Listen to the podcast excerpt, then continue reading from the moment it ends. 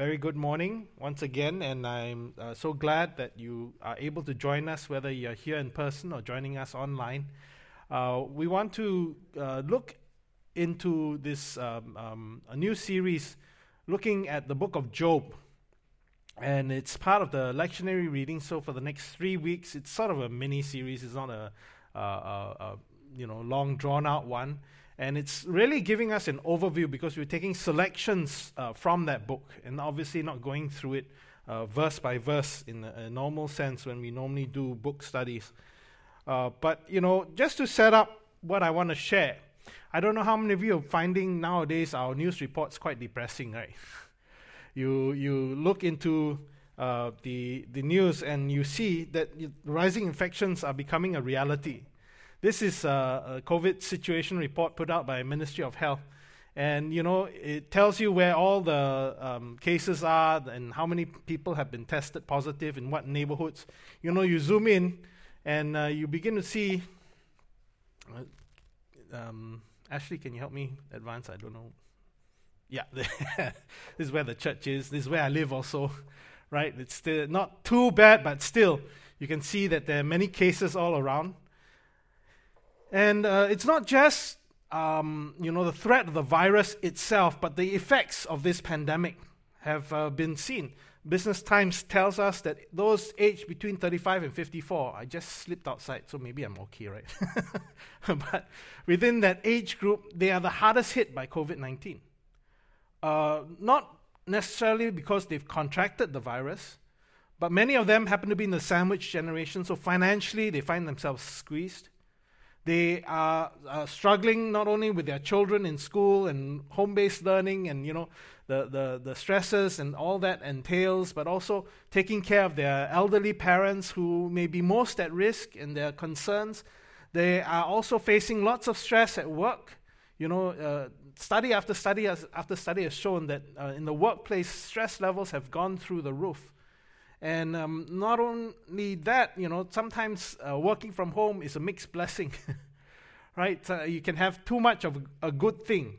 And so the, the, the realities of this pandemic uh, obviously bring home uh, this issue of suffering. But then, if that's not bad enough, our children also suffer. You all know the latest controversy. Every year, uh, trust me, there will always be a math problem that everyone, you know, is up in arms about. But nonetheless, uh, last night in our CG, we were talking and about the stresses of um, having to deal with this pandemic. You know, maybe m- people in the family coming down, and then the children being put on leave of absence, and they're not sure whether they can go for the exam or not go for the exam, or they can, and there are all kinds of complications. And it, it you know, it adds to the suffering that we encounter. But as you know, as we think about suffering, oftentimes the question we may ask, uh, don't try and solve this math problem, okay? I know you won't be able to. I'm sorry I showed this to you. But nonetheless, you know, the, the, the reality is that suffering is part and parcel of life. And one of the most natural things we tend to ask when we encounter suffering is the question, why me? Which is why I've entitled today's sermon, Why Me? Oops. We want to look at wisdom from above. Last few weeks we went through the book of James, which is also a book of practical wisdom. But this book, uh, Job, is also a book on wisdom, and it's part of what is called wisdom literature. Uh, I'm not going to show you uh, this video from the Bible Project because I discovered yesterday I used it and it took up a bit of time. You can go and watch it yourself. You can Google Bible Project, it's available. You can download it, share it with your friends, it's made available. They give you overviews of books of the Bible, and they have a very good overview of the book of Job. Six minutes, it's all it takes you to, to watch through it and, and gain the context. But you know, it, it, points out that there are three books in particular called wisdom. Uh, it's Proverbs, Ecclesiastes and Job. Proverbs talks about the fact that God has set up this world, you know, in his own wise way with wisdom and with justice. That there's meant to be where you work hard, you get the just deserts. And and likewise, if you you know don't play by the rules, you'll be sure to be found out. And that's the way God had set the world up to be. But Ecclesiastes shows that that's not always the case. You know, the reality is that the righteous sometimes suffer. Not sometimes, oftentimes suffer. And the wicked prosper. And things don't seem to be quite right. And so it leaves you with the question at the end of Ecclesiastes is God truly wise and just? And Job is the book in which that uh, question is actually answered. Not in a way that you would typically think of, but certainly in a way that uh, I think really helps us to understand it. And, and we're going to look at Job. And although Job is the name of the book and seems like to, the, to be the main character, in reality, this book is more about God. And in truth, you know, as Christians, let me tell you the key to understanding the Bible God is the main character in every book of the Bible. yes, there are human uh, people that are being talked about, their encounters with God, but at the end of the day, the Bible is meant to point us to Him. For us to understand who God is, His character, how He has acted in the past, and how He will continue to act in the present and in the future. And, you know, we want to look at this book as we try and understand is God wise and just? We pick it up from verse 1 of Job chapter 1. There was a man in the land of Uz whose name was Job, and that man was blameless and upright, one who feared God and turned away from evil. It's clear from Scripture, not just in the book of Job, but elsewhere where Job is mentioned, that Job was an upright man. He was a good man.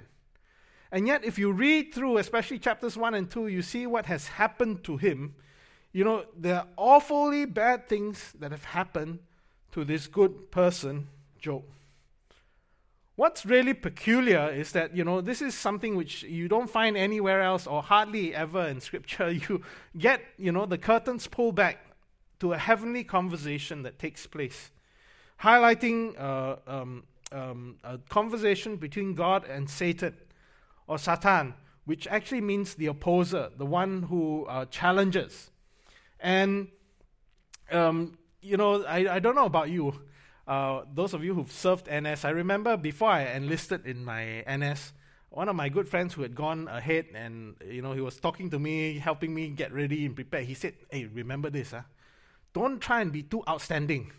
He warned me the, the first uh, day you will do uh, IPPT, and during the IPPT, don't do your best, because you do too well. Later on, they always ask you to improve, and uh, you know you you you you will be pushed beyond your limits, lah.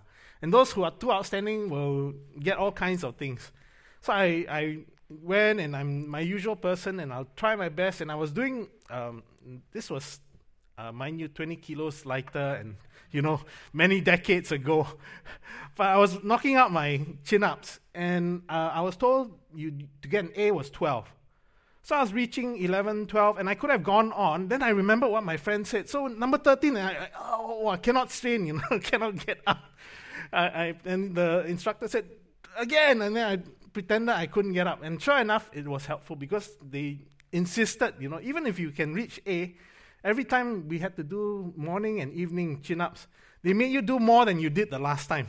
And if you didn't, then you know you get in trouble. So it, that sort of mentality we were taught. Obviously, no one gave Job that advice. Because Job was so outstanding, God highlighted him, and that was the beginning of his troubles. Satan in chapter 1 insists, and he says to God, Of course, you look at him, he's so prosperous all the things you have blessed him with, all the things you have given him, why shouldn't he worship you? Why shouldn't he uh, fear you? Why shouldn't he be turned towards you? God says, I don't believe that's true. Go ahead and do your worst, but spare his life.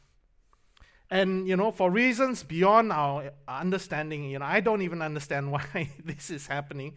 But, you know, Satan does his worst. And he loses everything. Not just everything he owned, but even his children. I mean, talk about catastrophe hitting him. It's like one uh, series, uh, bad news after bad news, one messenger after another telling him how awful it is. And this is where we pick it up in chapter 2. You know, it continues that again, God says to Satan, Have you considered my servant Job? There is none like him on the earth, a blameless and upright man who fears God and turns away from evil. He still holds fast his integrity, although you incited me against him to destroy him without reason. And Satan answered, The Lord has said, Skin for skin. All that a man has, he will give for his life. But stretch out your hand and touch his bone and his flesh, and he will curse you. And, you know, he's basically saying, you know, possessions, money can, you know, money lost can be earned back again, right? You can return it, but we all know this, right? You can't buy health, not really. Yes, you can get the best treatment available, but if your health goes, there's nothing that you can do about it. And so his, uh, Satan's point is that if you remove his health from him, he will surely curse you, God. And so, again, the rep, a repeat of what happened earlier, he was allowed to be inflicted with an awful skin condi- condition, you know, which must have been very painful. I mean, you read the description of it, it's an, I wouldn't wor- wish this on my worst enemy.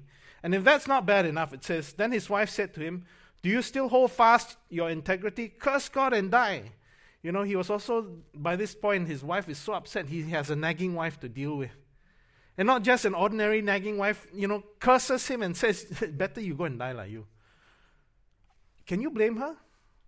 Right? You, you, you see everything wiped out in your life. You've lost all your possessions. You've lost all your children. Can you blame her for being as bitter as she is? And verse 10 concludes, But he says, said to her, You speak as one of the foolish women would speak. Shall we receive good from God? And shall we not receive evil? In all this, Job did not sin with his lips. You can just imagine what would be going through Job's mind. I don't know about you. If I were him, I would certainly be asking that question why me? And the subtext of the question, why me, is really this I don't deserve this. Why me? Why do I have to go through such difficult times? difficult suffering. And look, scripture is very clear that he was an upright man. In other words, he did not deserve this. This was not punishment. But I believe what it speaks to us about is this that life on earth is really outside our control. Now, many of us uh, like to um, have uh, an illusion that we are in control of our destinies. I mean, that's basically how the world sort of operates, isn't it? As parents, I know I would get onto my children's case because I will tell them and I repeat to them, you know, strangely, the same words that were repeated to me, which were probably repeated to my parents, you know, study hard. If you don't study hard, you won't get good results. You don't get good results, you don't go to a good school. You don't go to a good school, you don't get a good degree. Don't get a good degree, you don't get a good job. Don't get a good job, you're not going to have a good life. Isn't that you know, the, the repeat, you know, so we are taught from very early on be in control of your destiny. But you and I know that that's not always the case. All kinds of things happen. All kinds, of, I mean, I wouldn't be surprised, you know, the way COVID affects people now. There'll be tons of children who are going to be deeply affected right? Because of all the things that have been happening, you sit down. I, you know, this is one of the reasons I'm sort of allergic to our system, or where you know your whole life seems to hinge on a single exam, because anything can go wrong in a single exam. I, would rather we had a, a more uh, I could, but that's not my place. I'm not an educator, so let me not get off the, the, the point. But the fact of the matter is, even if it's not that, you know, you can work really hard in life, and suddenly your boss calls you into the office and says, Sorry, we have to make you redundant. Because global forces, we have to shut down. It's not because you are not a good worker, but because our company cannot sustain under these circumstances.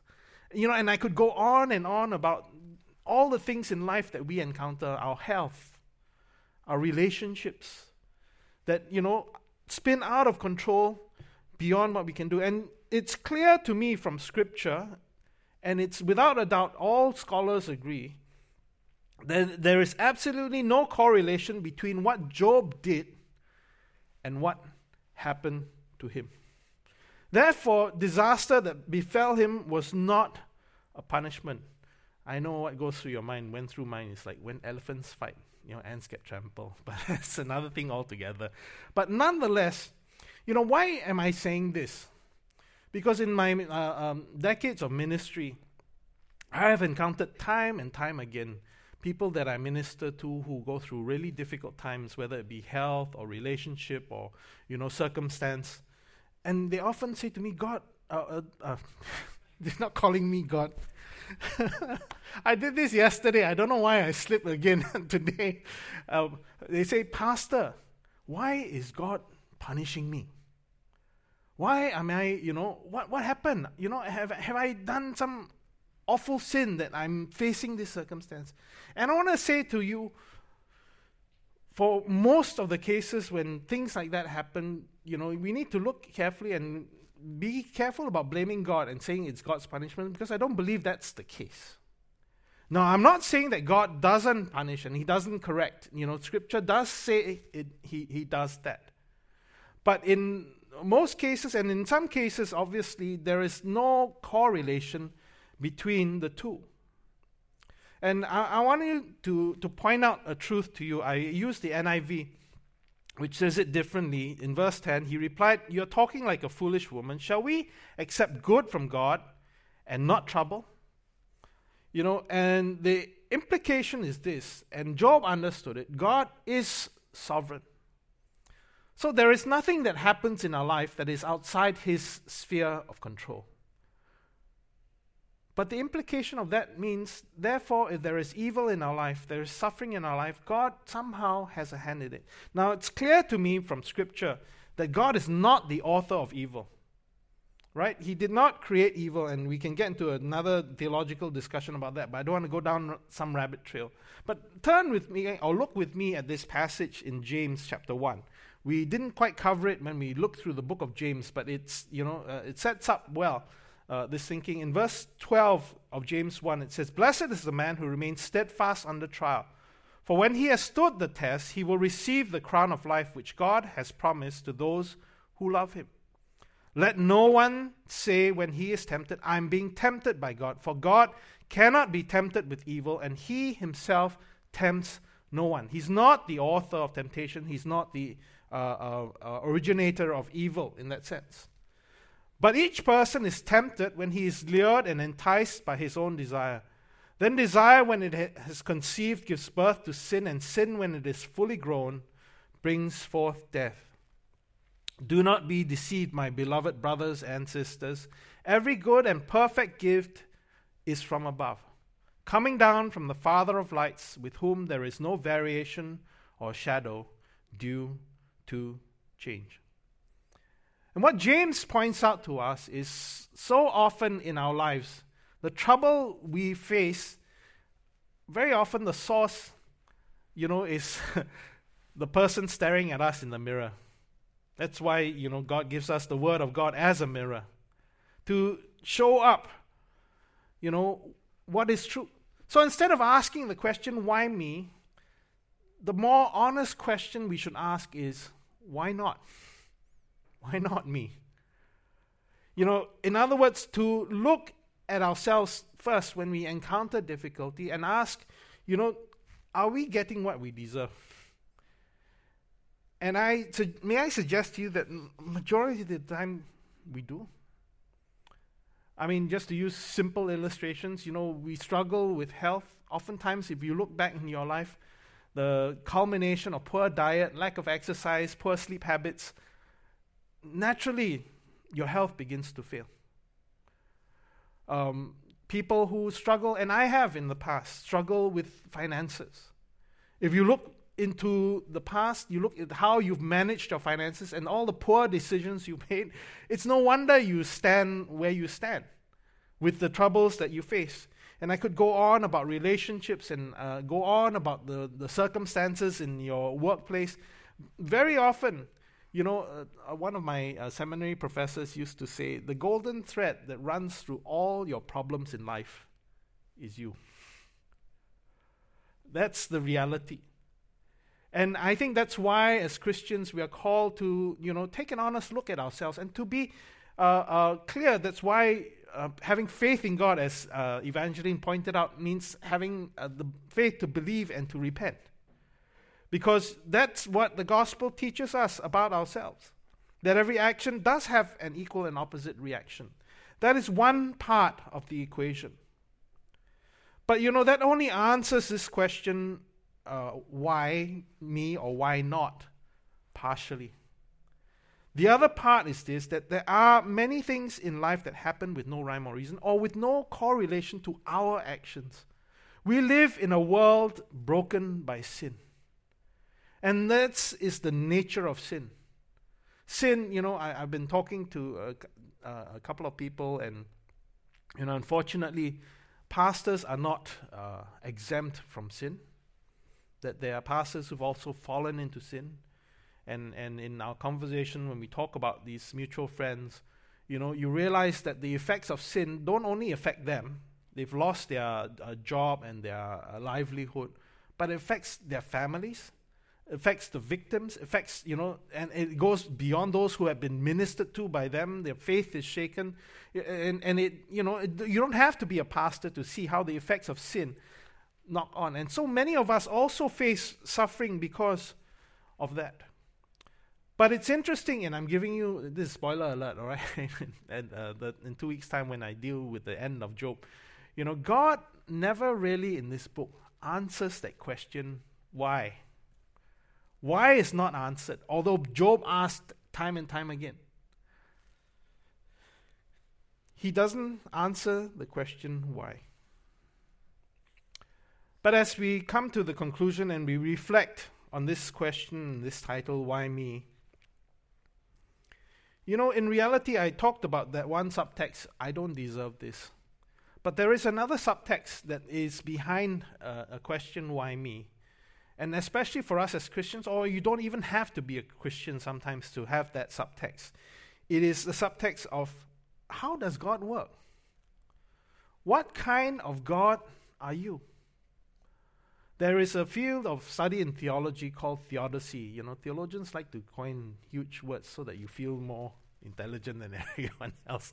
Theodicy basically means, you know, how do we address the problem of evil in the uh, sphere of uh, a world governed by a good God who is supposedly all powerful? Because if God's uh, a good God, then why does he allow such evil to exist? Maybe he's a good God, but he's not all powerful because if he were all powerful, he would deal with it. Or if he is all powerful, then he probably isn't good. That, you know, we are merely playthings, and uh, admittedly, if you look at this on the surface, this, this book, what happens, you know, between Satan and, and God, it's like, wow, why kena? you know, Job could ask if he had that curtain rolled back, and we would be asking that same question. You know, are we the ants, you know, who are uh, facing the consequences of a fight which is beyond mine?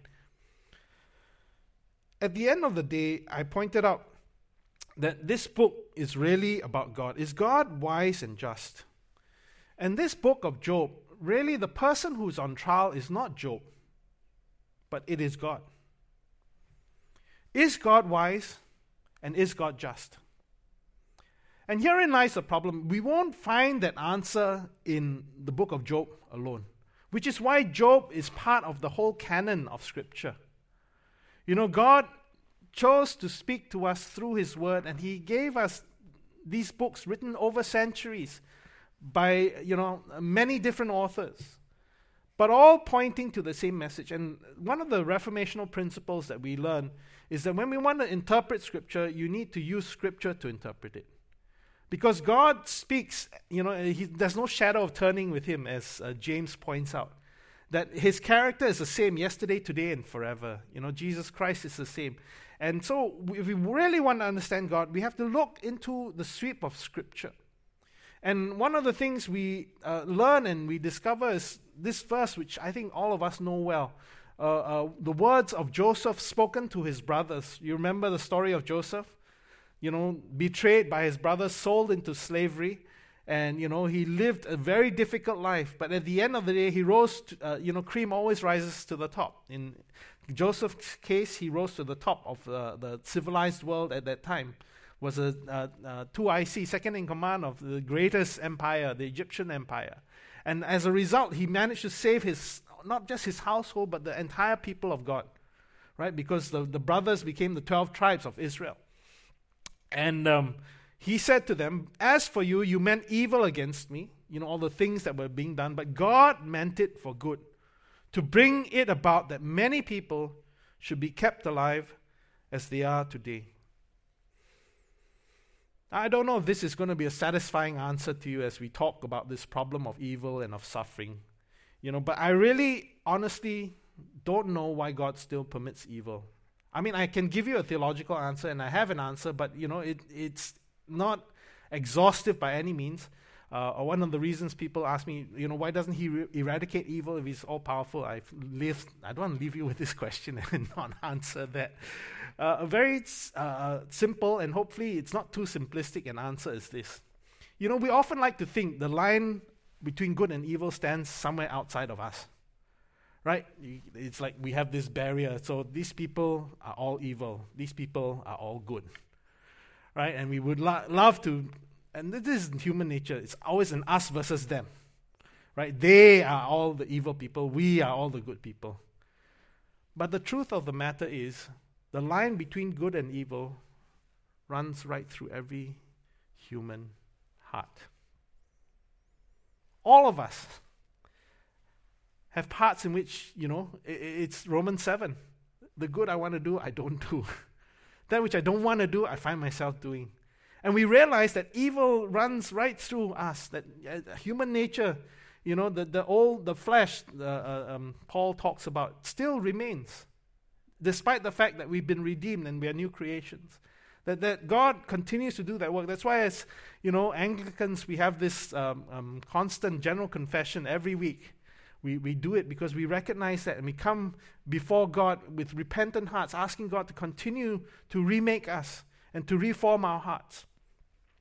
And the simple answer to why I believe God doesn't eradicate evil is because if He were to ha- do that, He has to do it thoroughly, which means He has to eliminate every single one of us. And God is not slow concerning His promises, but His desire is that none should perish, but that all should come to salvation. So, in His infinite wisdom, you know, He continues to allow evil to remain. Having said that, we see this verse worked out on the cross. What was intended for evil? Make no mistake, you know, if you think Job was righteous, you know, it says that Job was blameless. It doesn't say he was guiltless. It doesn't say that he was without sin. Because, in fact, I would argue, if you read through the book of Job, you know, later on, as things get worse and worse, he, I think, some of his attitudes, you know, crossed the line. But Jesus never crossed that line.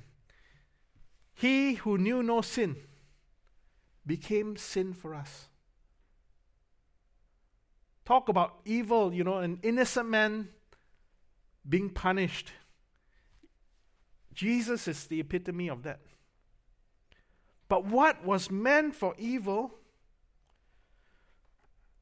God used not just for my good, but for the greatest good this world has ever known the salvation of humankind. The cross is where we see the goodness of God. The cross is where we see God's sovereignty is still at work. That, you know, despite the circumstances, we know that we can place our faith in Him because He is in control and He can turn you know, that's, that's why we always cling to that verse in Romans 8, right? All things work for good to those who love him and are called according to his purpose. Not that all things are good, but God can work through all things to bring about good. And that is where we place our trust. But let me end by looking at the um, New Testament reading, at least the first few verses in Hebrews chapter 1. Hebrews 1 1 Long ago, at many times and in many ways, God spoke to our fathers by the prophets, which He did. You know, the book of Job is, is one of the ways in which He spoke to the people of God. But in these last days, He has spoken to us by His Son, whom He appointed the heir of all things, through whom He also created the world. He is the radiance of the glory of God and the exact imprint of his nature. This is what I mean when we look at a passage like Job. If we really want to understand how God is at work, ultimately what we do is we look at Jesus. And we interpret Scripture with Scripture, and we see that in Christ, God is not deaf to our suffering. He is not negligent in our needs. In fact, the reason Jesus went to the cross is because he knew the nature of sin and of evil, and his plan of salvation was through the way of the cross. And this is where we see God at work. And the invitation is for us to enter into that. Let's bow our heads and close our eyes and reflect upon the Word of God.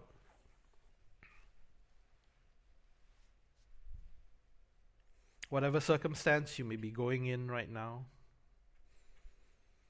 whatever situation you find yourself facing, whether it be internal or external struggles.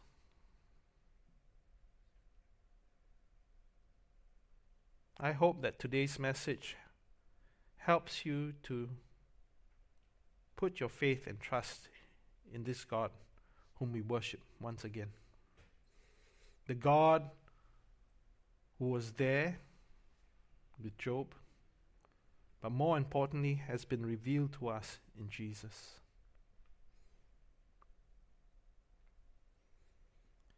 and understand that He is for us, not against us. That even the correction that comes is for our good. And reframing our perspective and relooking at this helps us then to learn and to grow. To take the lessons that God wants to teach us and allow Him to transform our lives in and through it.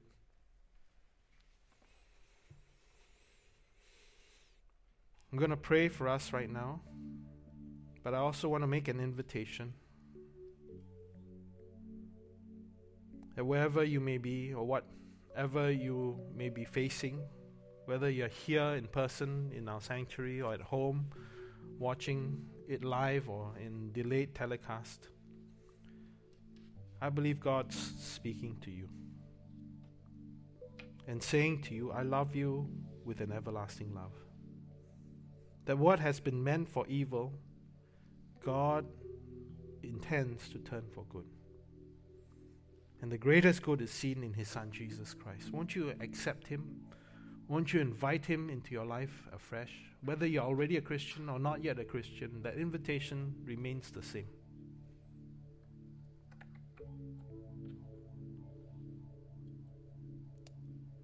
Allow me to pray for you now. Gracious and loving Heavenly Father, we thank you that you are a God who loves us with an everlasting love. That you remain the same yesterday, today, and forever. And that as we delve into your word, it shows us not only who we are, how we fall short, but who you are, and how you have reached down to us and you have rescued us. Father, help us to walk in the light of that love, in the light of that good news. May it transform our hearts, transform the way we think, our attitudes, and the way we live. And help us, Lord, then in turn to become channels of blessing to others. That this good news that we have received, we cannot keep to ourselves. Help us, Lord to share it with others as well. Thank you, Lord. We praise you, Father. We ask all these things in your Son's most precious name. And all God's people say, Amen. We're going to have the time of offertory now. And I know offering oftentimes